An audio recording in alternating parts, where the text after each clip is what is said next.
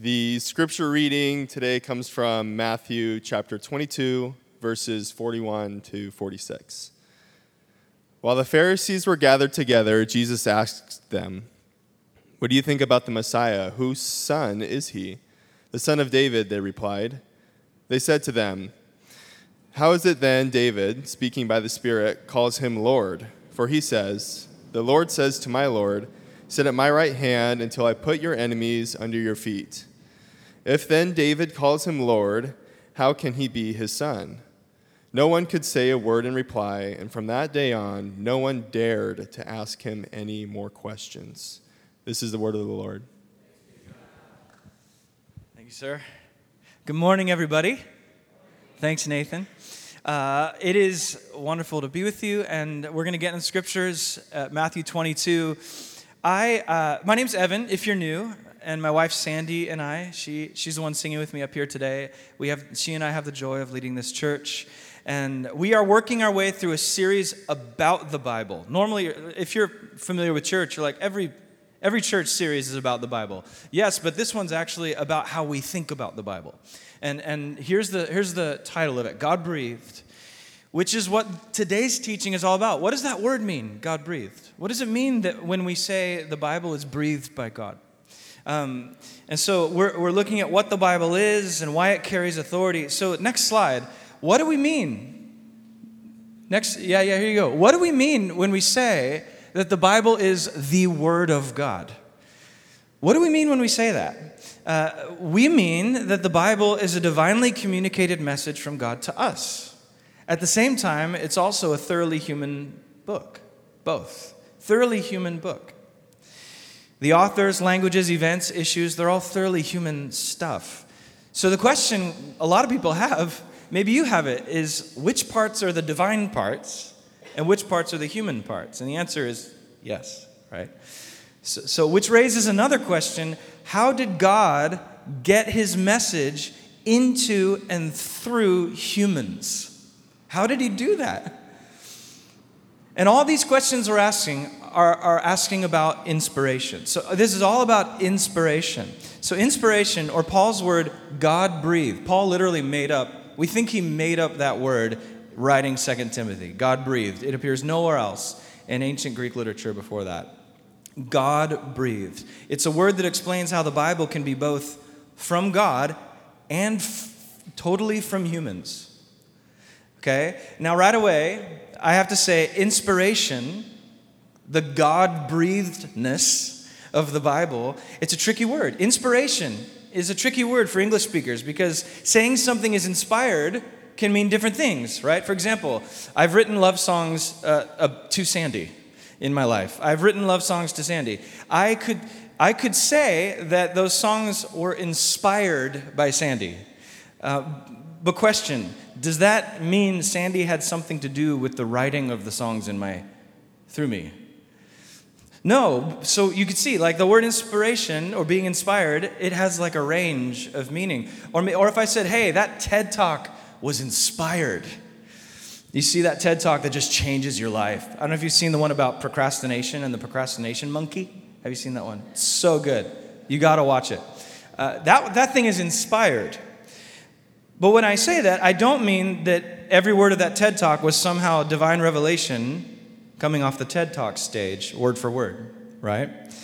So when someone says the scriptures, oops, do I need to move around? No. When someone says the scriptures are inspired or God breathed, when Paul says that, he means something more than just, man, ancient people were so pumped about God, they were so inspired by their love for God that they just wrote. That God inspired the Bible that way. That's not what Paul means. He doesn't mean it like they wrote a love song to God. And that's not how the church has historically talked about the Bible.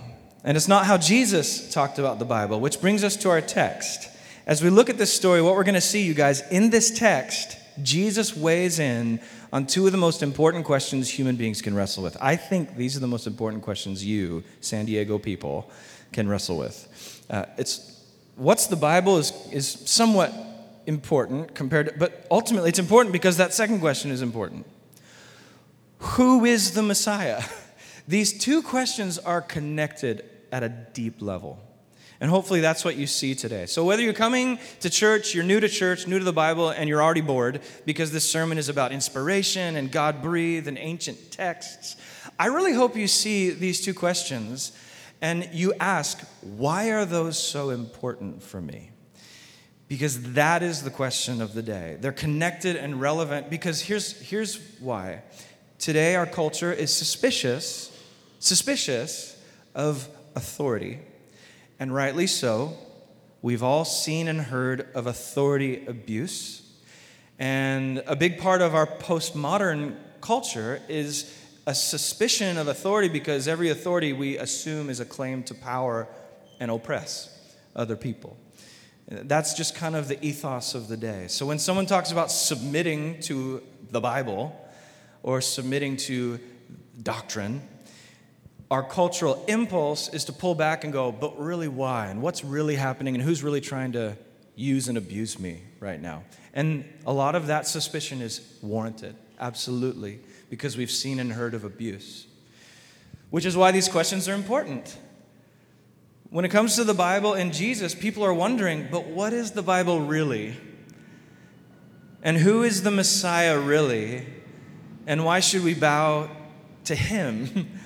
Why would I take my desires and give them back to Jesus?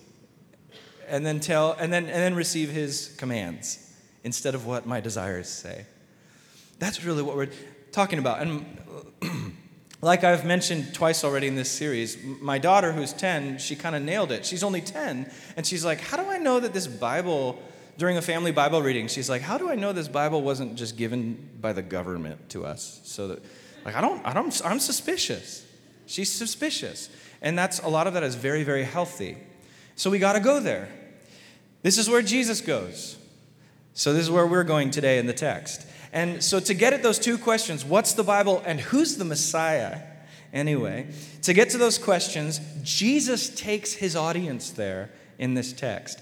And it's a confrontation with the Pharisees, the religious leaders of Israel in Jesus' day. So, this passage is the end of a two chapter long, dramatic kind of word war between the Pharisees and Jesus. And it's all building up to this final encounter.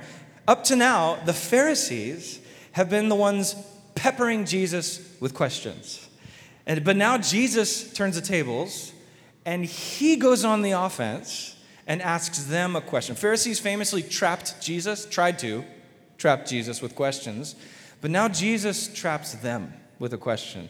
He rarely does this, and he does it here, and it's this leading question. You get the feeling this is what this is all building up to. And so here's the question Jesus asks. Here's the Jesus trap for the Pharisees. It's pretty awesome. He says, While the Pharisees were gathered together, Jesus asked them, What do you think about the Messiah Whose son is he? The son of David, they replied. And so, in order to get what's going on here, it's powerful for us. We first have to back up and understand the Pharisees. So, quick word on these guys, the Pharisees. I, I actually want to, I suggest these guys get a bad rap today. Pharisees get a bad rap uh, because they had really good desires. Uh, the Pharisees get framed as legalists today, like religious bigots. Like we throw that word at someone when we think they're a fundy or you're such a Pharisee, right? Uh, but that's not the picture. That's not the full picture. The Pharisees are really important characters in the Gospels to think about. Why? Because they show us our tendency toward both tradition on one hand and progressivism on the other. When Jesus interacts with the Pharisees, Jesus reveals how faithfulness to God looks different than both traditionalism and progressivism. So, so, this is what the Pharisees show us in this text. So, the Pharisees are traditionalists. On one hand, they're traditionalists. Why? Because they really want everyone in Israel to obey Torah, to obey the scriptures. Why?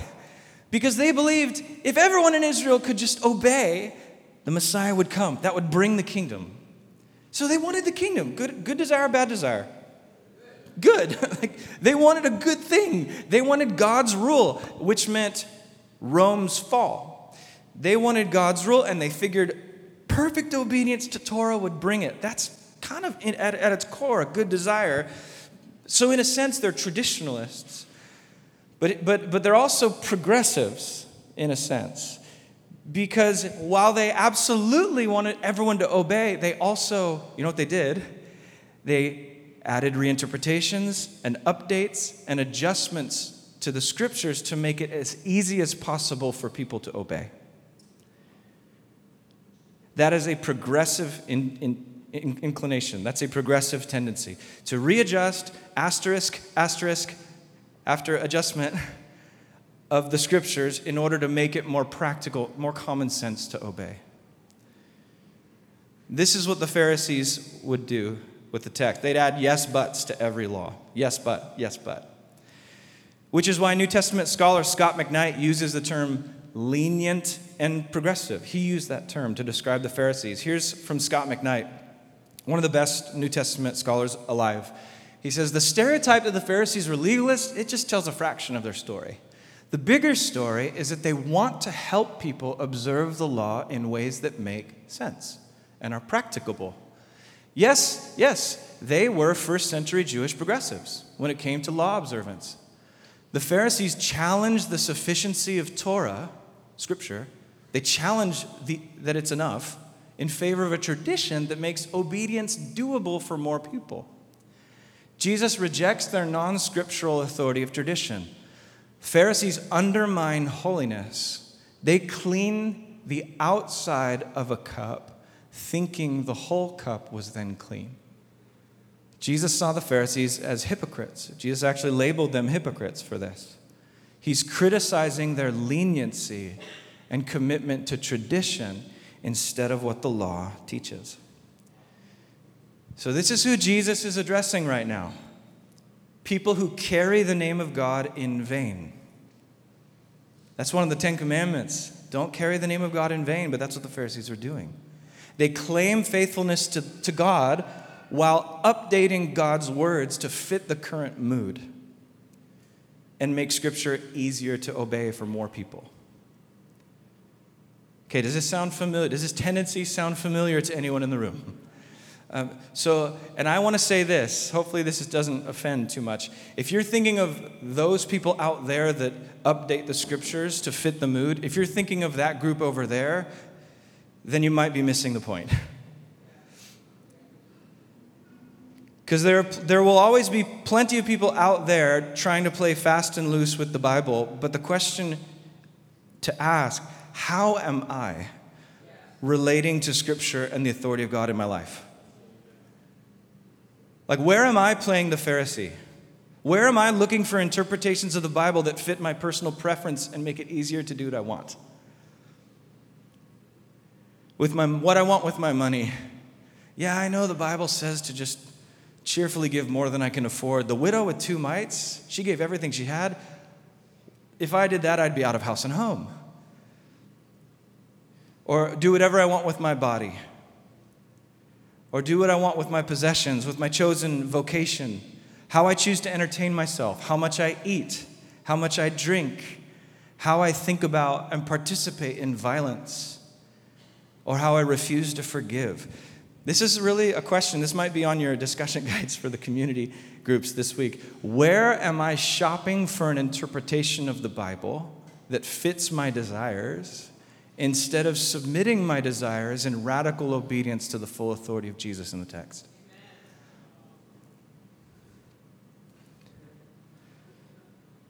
Because wherever I'm shopping for an interpretation, that's where I'm a Pharisee. And honestly, friends, we've all been there, myself included. this is this Pharisee tendency, it, it lives in all of us. So as we come to a text where Jesus is speaking to Pharisees about how to respect the inspired text, Jesus is really talking to all of us. And so here it is again. They're shopping for an interpretation, and Jesus cuts through it. And he, here it is again the, the, the question he asks while the Pharisees were gathered together, Jesus asked them, What do you think about the Messiah? Whose son is he? The son of David, they replied. When Jesus asked them, Whose son is the Messiah? This was a value question. He's asking, What is, your, what is the Messiah made of?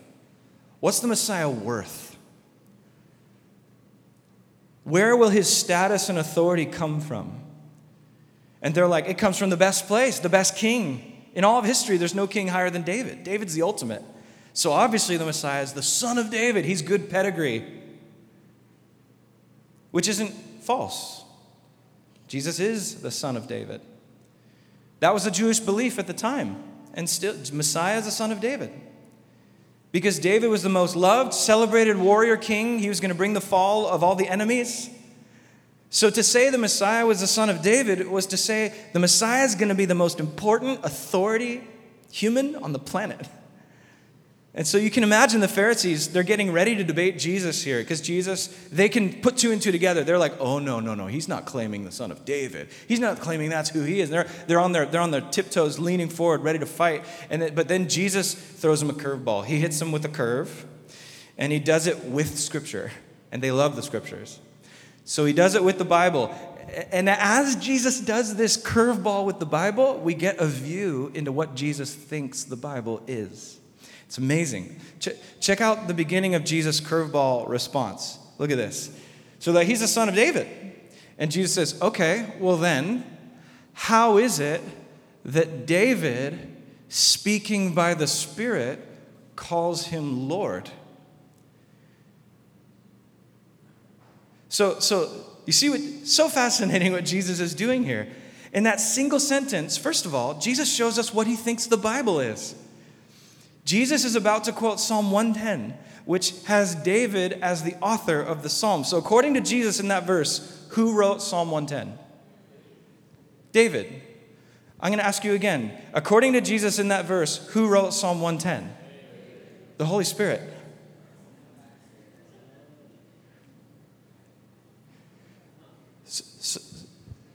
David, speaking by the Spirit, said, so for Jesus, the Bible is a divine and thoroughly human word. This is how we talk about the Bible. The Bible's thoroughly human and uniquely divine word. And I want to say, over the last hundred years, especially in America, this really weird culture has formed around the Bible. Uh, it's funny how Americans are kind of known across the rest of the world theologically for our unique take on the Bible in some ways. We, because in America, we like to divide. We like our rights and our lefts and our donkeys and our elephants and our conservative liberal divides. We like everything kind of divided. And, and so in America, we live in the wake of a conservative liberal divide about the Bible that started about a century or two ago. And you guys, we're still stuck there, especially in, in America it's taken a, a, a peculiar shape. It's a, it's a problem. We're stuck in this either or, us versus them way of thinking about the Bible. As a general rule, conservatives, which, which way is right for you? Conservatives, as a general rule, emphasize the divine side of the Bible. Conservatives emphasize the fact that the Bible is the words of God because 2 Timothy 3:16 all-time favorite verse for conservatives. All scriptures God breathed. And we love that verse. It's literally the title of our series. It's true. On the other hand, progressives who are all over a city like San Diego emphasize the human side of the Bible. So, to a progressive, the Bible's seen more as literature and man's thoughts from a long time ago about God and humans and life, and it's poems and beautiful, and lots of it is really out of step with the modern world and needs adjustment in its application. So, so now, these two sides, these two sides, they like to throw grenades back and forth at each other. But I, I want you to know that either or thinking is so off. To Jesus, there's no doubt it's both of, it's both of those. David, speaking by the Holy Spirit, said, both. To Jesus, the Bible's human, David said. And to Jesus, the Bible's divine, speaking by the Holy Spirit. This is how Jesus talked about the scriptures, uh, and, and, and, and it's like it's, it's divine, which means God somehow uniquely breathed this library of books in a way that he didn't breathe any other books. And it's human, meaning David wrote it. He woke up one day and was overwhelmed and he had to write it down. Or he was just practicing Judaism and wrote it down. And Paul said that, and these humans decided, they made their own decisions to decide to write from prison cells and wherever else. And their personalities are in the text. The human personalities are in the text.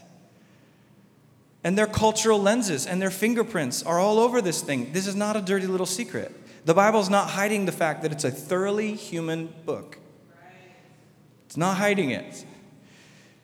Paul, this is funny. Paul writing to the church in Corinth, he t- he's talk- talking about marriage and divorce between believers and unbelievers in 1 Corinthians 7. And here's a paraphrase. Paul basically says in verse 12, 1 Corinthians 7 12, he's like, you know, I don't really know what Jesus thinks about this, but here's my like official take. How is that authoritative? It is. But it's also thoroughly human because like, I don't know if Jesus thinks this. Paul having a dialogue about what he thinks or might not think, and it's authority. So the Bible isn't hiding this stuff, it's not a secret. The scriptures are, so I want to put it on the slide once and for all. The scriptures are human, written by men and women. Yes, women contribute to the text. We have Mary and Miriam quoted in the text, uh, writing songs and poems. And at the same time, unlike any other books in the world, the scriptures are God breathed, which means they come to us the way God wants them to, and they carry God's very own authority. This is how Jesus thinks about the scriptures. And Paul does put it that way in 2 Timothy 3:16. All scripture is God-breathed and useful for teaching, rebuking, correcting, and training in righteousness. And there's that word again, God-breathed. Our, our series title. It's one word in Greek. God-breathed is one Greek word, probably again made up by Paul, and in English, it's usually translated inspired. If you have a if you have a most English Bibles say inspired in that in that in that verse. This is how Jesus and his followers think about the Bible. I love how Peter says it. 2 Peter 1. He says, Above all, you must understand that no prophecy of Scripture came about by the prophet's own interpretation of things. For prophecy never had its origin in the human will, but prophets, though human, spoke from God as they were carried along by the Holy Spirit. That's the God breathedness of the writing of Scripture. I love it. And here's how N.T. Wright talks about this. He's one of the most celebrated theologians alive today. And he says it like this Inspiration, or God breathed, is a shorthand way of talking about the belief that by his Spirit, God guided the very different writers and editors so that the books they produced were the books God intended his people to have. You can trust this thing as from God. Doesn't make it easier to understand because we use our noodles and we use our community and we pray the power of the Holy Spirit and we keep reading. So when you're reading the Bible, don't imagine Moses on a mountain or David the musical shepherd just making stuff up because they just love God so much. No, when you read this library of ancient writings, you are reading the words of God. Just let that sink in. When you wake up tomorrow morning, and you read Mark 10 in your bread readings, just think about the gravity of this, you guys. How sobering it is. You're reading the words of God Himself. And thoroughly human. I'm trying to play ping pong right now. It's thoroughly human. It, you guys, it's thoroughly human, meaning it has dirt under its fingernails. You're also reading the emotions of Moses on a certain day and King David and the disturbed prophet Jeremiah and Paul. So, so on one hand, don't imagine a bunch of ancient writers making stuff up. And the other hand, don't imagine David in a field just downloading the Bible from God like a meat puppet with his eyes rolled back and he's just dictated. And, and we laugh at the meat puppet holy download view. Uh, it sounds funny, but it's actually, I, I come across this a lot. Like, people, many, especially American, maybe it's because the context I, I know, but I come in, in, contact with a lot of people who assume the meat puppet holy download view of the Bible. It's, but it's not how Jesus or his followers view the Bible. That is, Meat Puppet Holy Download, that is, as far as I know, how Muslims believe the Quran came. And what Mormons believe about Joseph Smith and how the Book of Mormon came, that literal golden tablets from the sky. But that's never been the historic Christian view about the Bible coming. Just read and read this thing. Watch how God works with humans in the story. He works through free, creative, brilliant, relational human beings because God is a God of collaboration. God breathed out the inspired Bible through human writers, and in doing so, He didn't erase or bypass the writer's personality, mind, vocabulary, culture, even their worldview. Even their worldview comes through. Statements like, the sky stands on the pillars of the earth, and the dome, the vault of the sky, stands above the pillars of the earth. Some, I've, I don't think anyone's found the pillars. And the sky is not a dome, just looks that way because the earth is a sphere, something their worldview didn't know. But God didn't bother correcting them, He worked through their worldview to speak a message for all time. This is how Jesus views the scriptures thoroughly human, uniquely divine, which brings us to the major issue. This is the issue Jesus is addressing in this passage that Nathan Shoup read over us. Jesus uses the scriptures to force his hearers to wrestle with this question What do you think about the Messiah? What do you think about the Messiah? It's all wrapped up in what do you think about the Bible question. What do you think about him? Who do you think he is? I say again, this is not this is probably the most important question humanity can wrestle with. The question from which all questions flow. Why? Because for Israel, the Messiah wasn't just the king of Israel who would save Israel and satisfy Israel's deepest longings, but he would save and satisfy the deepest longings of every nation including 2023 San Diego in America, Jesus is the Messiah of San Diego. Jesus is the King of America. He's the, he's the true political ruler of America, Jesus is. And, and so, so this is why this matters. So that so remember, Jesus asked this question: Who do you think the, who do you think about the Messiah? What, whose son is he? And the Pharisees answer, He's a son of David, because they think he comes from a great line downstream from David.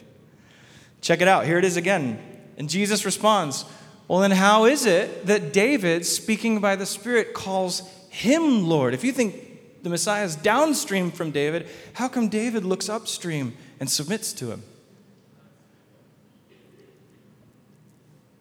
For he says, The Lord said to my Lord, Sit at my right hand until I put your enemies under your feet. If then David calls him Lord, if David calls him Lord upstream, how can he be his son downstream? Which one is it? And this is the brilliance of Jesus. Instead of arguing, instead of just saying, hey, I'm, I'm the son of David, believe in me, instead of just going straight for the blunt force, he shocks them with this unexpected argument that the Messiah is downstream and upstream of David. He is human and he is divine and greater than David. He's David's son, but he's more than that. He's David's authority.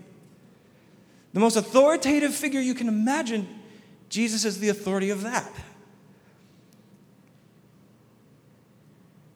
And, and, and it's amazing that Jesus uses their Bible to, pr- to prove this to them. And, and he drops the mic. It's a literal mic drop. He's, look, at, look at the verse afterwards. No one could say a word in reply. From that day on, no one dared ask him any more questions. he quotes from their own songbook Psalm 110, verse 1, to show from David's own words that his son was his Lord. The Son is the Lord. Here's the whole psalm. You guys look at this. This is about Jesus. And David wrote it. Psalm 110. It's, it's not very long. In fact, if you guys could read the evens, I'll read the odd. And we're just going to enter this psalm. So I'll start. The Lord says to my Lord, Sit at my right hand until I make your enemies a footstool for your feet. You got verse 2.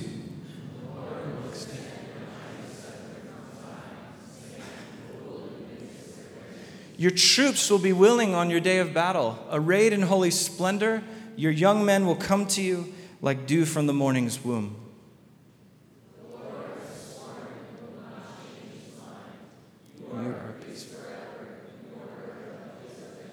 The Lord is at your right hand. He will crush kings on the day of his wrath.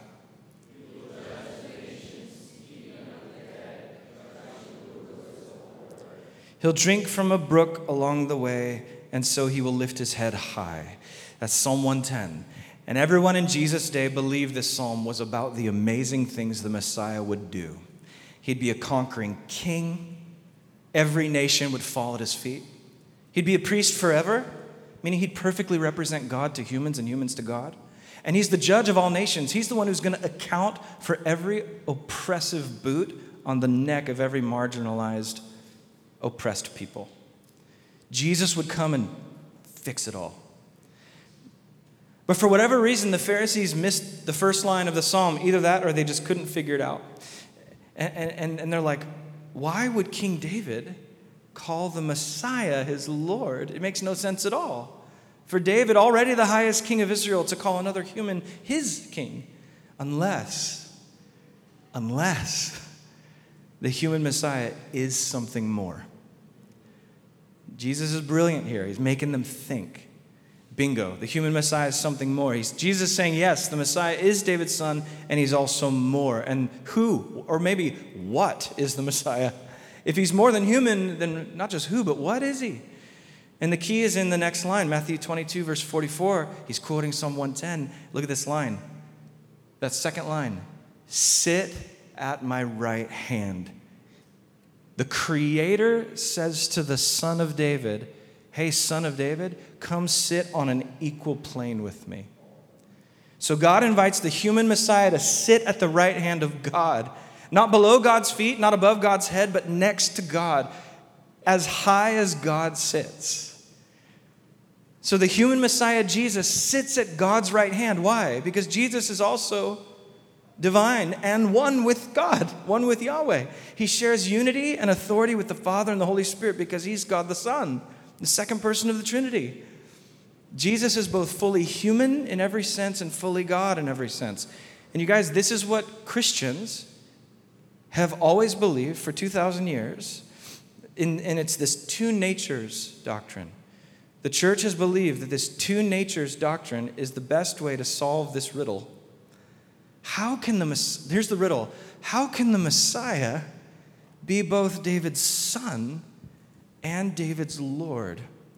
And it's the two natures doctrine. As F.D. Bruner puts it, Jesus is David's son as man and David's Lord as God. This is why we are Christians. This is what we live and confess we don't just believe that, we actually let our lives flow from that confession. And the confession on paper, Apostles' Creed, Nicene Creed. That's why we have it on our church website under beliefs. And, and just for good measure, we're going to put the first part of Nicaea up on the screen. You guys, this is the fountainhead of our faith in word form here. So, uh, from from the fourth century AD, when, when, Christians are trying to make sense, what the heck just happened with the whole Christ event? What on earth just happened? When God entered human life through the womb of a woman, what happened? And for centuries, they start, the Spirit led their dialogue, and then it was codified. It was official, right here in Nicaea. And they put it in writing, and, and we still say it. So, can we say this together? This is the first part of the creed. Ready? Let's go.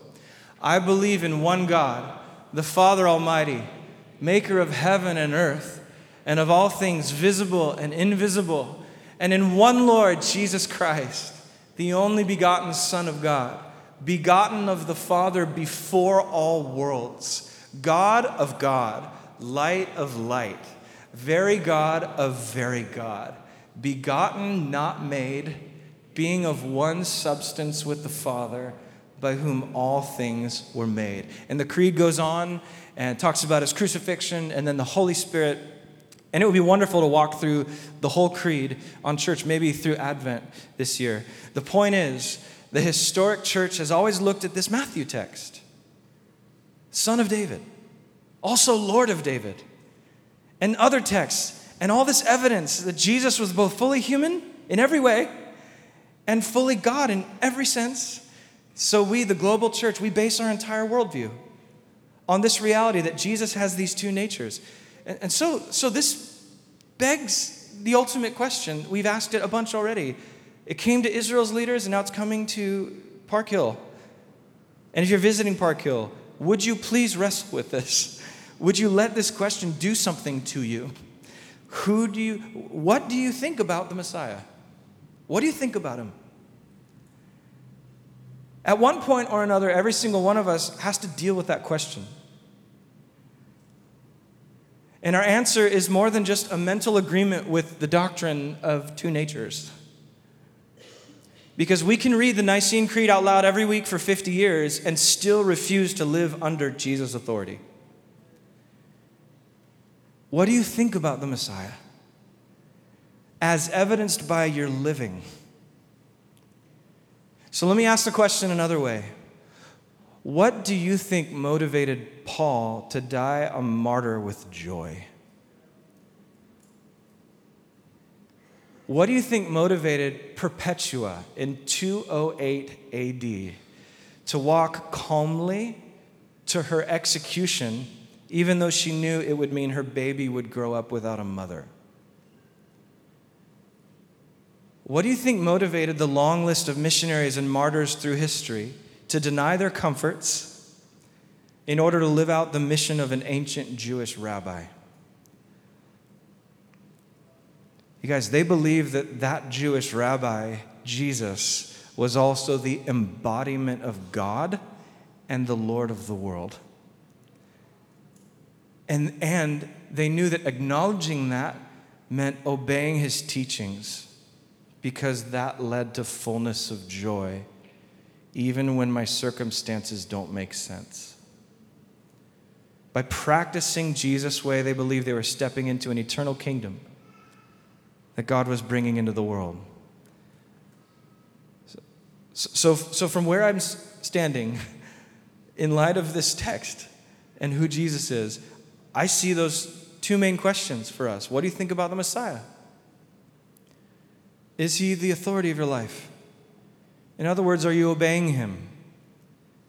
Are you obeying his teachings? And this question connects to an obvious second question, which is what do you think about the Messiah's book? They're almost the same question. Because the way the Messiah mediates his authority over his people is through the scriptures. I think Jesus is great, but I'm not sure about the Bible. I'm looking for an inter- I'm shopping for interpretations that fit my desires. The way of the Pharisee is incompatible with the way of Jesus. And I say this not to shame anyone, but to hopefully incite an awakening to the reality of the King. The King is coming, He's already come. His authority is already being joyfully lived out by the church in the face of murder and martyrdom and persecution and micro persecution that we see in America. So, what do you think about the Messiah is tied to what do you think about the Messiah's book? What do you think about the Bible? What do you think about the Bible? I, and I realize just that this room you know, I, I have probably five minutes left in this teaching, and then we'll come to the table. And I just want to be, I just want to call it that this room is all over the map about the Bible. I don't, I don't think that's a wild guess. I think that's probably accurate. And just walking with a lot of you over the years, some of you are on the progressive, more progressive, liberal side of the spectrum. And so for you, the idea of the Bible as divinely inspired and that as a Jesus follower, you live under the authority of this ancient library with your whole body and mind. Even though so much of it seems so out of step with the modern age in San Diego, I realize for a lot of us, that's a hard pill to swallow. Like, I feel that impulse in myself. Having grown up much more conservative, my tendency is to swing progressive. And I feel that impulse. That impulse to add the asterisks and to shop for interpretations that make it easier to obey. So some of us are like that. And uh, for a lot of you, on the other hand, maybe you grew up in a conservative setting like I did, and, and you kind of view the Bible as holy download, golden tablets. And the idea of the Bible as a library of ancient documents that you have to work hard to understand and know context. And it wasn't written in English and the culture and the is this metaphor that I'm reading? Is this literal? Can I am I even allowed to ask that? Like that can make you feel nervous, and I feel that too. Like I have that deep in my bones. I grew up in a church tradition that had a very specific way of reading the Bible. It's a way of reading that in the last 10 or 20 years has come to be called Biblicism.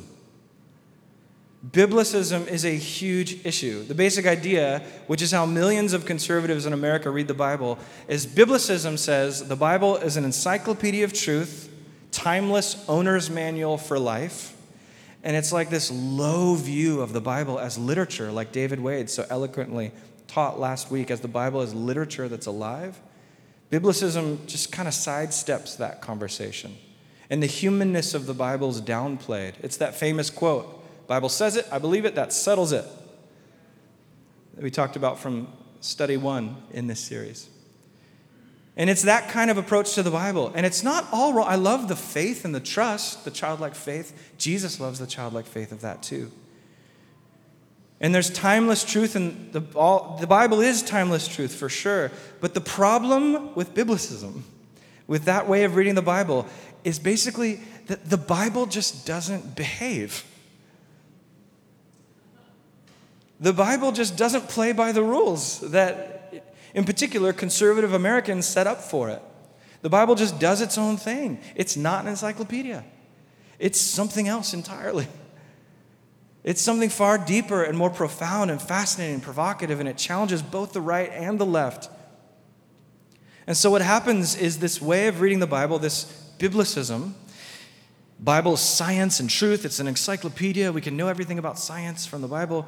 You guys, that view is a crisis of faith waiting to happen for every college freshman.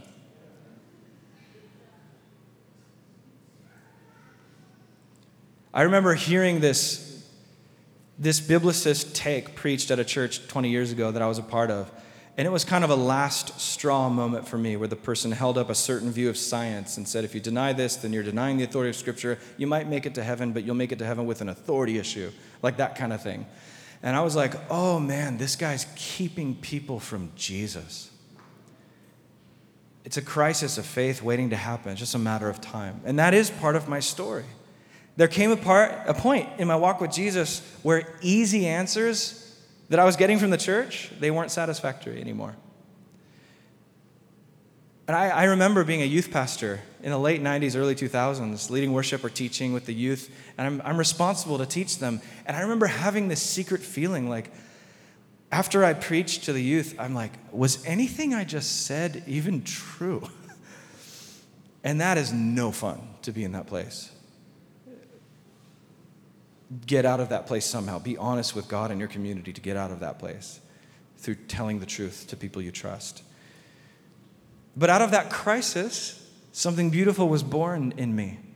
Rather than walking away from Jesus and Bible, I realized my problem wasn't the Bible. My problem was biblicism.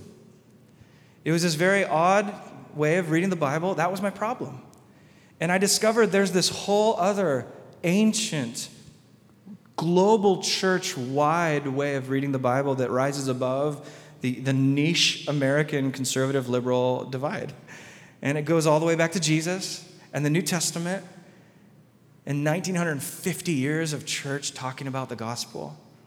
And it's reading the Bible as both literature and scripture.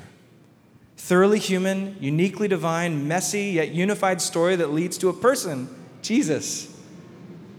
And this has been so eye opening for me. This is the, the conversation that lights me up so much in my life. I basically spent the last 18 years of my life relearning the Bible from the bottom up, uh, which is why Sandy and I planted this church around the Bible because we want to devote the rest of our lives to this, to this, this thing called the way of Jesus and his authority through the scriptures. Because there's, here's why There's so much life in Jesus' name. And the scriptures take us to him. And I want that for you. I want, I want the life of Jesus for you. Every, I don't think any of us would raise our hand if, like, who doesn't want the life of Jesus for their neighbor? I don't think any of us would raise our hand to that. But Jesus wrapped up his life with two other words I am the way and the truth and the life. We all want the life of Jesus, but he, he, he would not separate it from the truth of what God has revealed. And the scriptures are that entirely. And, and so here's the end. My prayer for you is that wherever you're at with the Bible, whether you love it or hate it, or you don't care, you're like, I just don't, I don't think about it that often. Whether you can't wait to wake up in the morning tomorrow and read Mark chapter 10, or you're dreading the idea of being alone with your own thoughts and the Spirit of God and the Bible, and it just sounds like a drag, wherever you're at, my hope for you is that you would step into the journey of reading and knowing Jesus through the Bible together as a church. My hope is that when you wake up this week and you pour your coffee, whatever you tea, I don't know, some of you guys, I'm surprised at how many people just don't drink coffee anymore. I keep meeting them. Um, so you wake up this week and you pour your morning beverage and you, and you read Mark 10 in your bread reading my prayer for you is that you would find beauty and truth and wisdom for sure, but most of all, you would find Jesus there. This person who's always persistently pursuing you would be, there would be an apocalypse. The veil would come down and you'd behold him. You'd behold him, you'd see him. And, and listen, your questions about the Bible won't all be solved tomorrow morning at Mark 10. You will still have those questions. I still have a bunch. I feel like I always have, I have more. Every time I get one answered, there's like two more that are like spun off. But I love Peter's words to Jesus in a time of crisis. Jesus gave a hard teaching, and then people bailed. And he turns to Peter, and Jesus is like, So, Peter, you gonna leave too? And Peter answered him and said, Lord, to whom shall we go? You have the words of eternal life. Only Jesus. The words of eternal life are in Jesus and in this book. Jesus mediates his goodness and authority through this library. So, my prayer for you all, me included, is that as you open your Bibles, day after day and together in your communities that you would find life in the name of Jesus.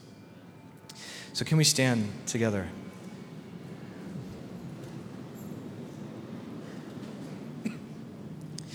And we're going to come to communion and receive life from Jesus, his body and blood. I love that scripture is really one of the four things that the early church did. They continued steadfastly in the apostles' doctrine, that's scripture, and in the breaking of bread, that's what we're about to do, and prayer and fellowship. All these things happen today, every Sunday, and we'll do them forever. Like I, I, I like to say it when me and Sandy and the kids drive home from church. Like, how was church? How do you feel about it? I'm like, there's another brick in the wall. There's another brick in the wall of the house God's building with those four things. So, Holy Spirit, would you come? Would you lead us to your table? Having confessed our sin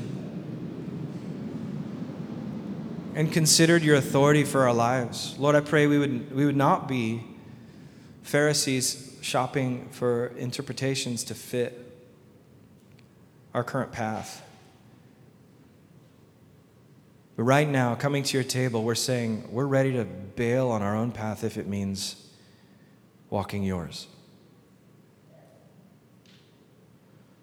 your way. Have your way, have your road in this church. In the name of Jesus, amen. So, just as a statement of submission to Christ, come forward and, and say yes to receiving Him today. All around the room, there's four tables.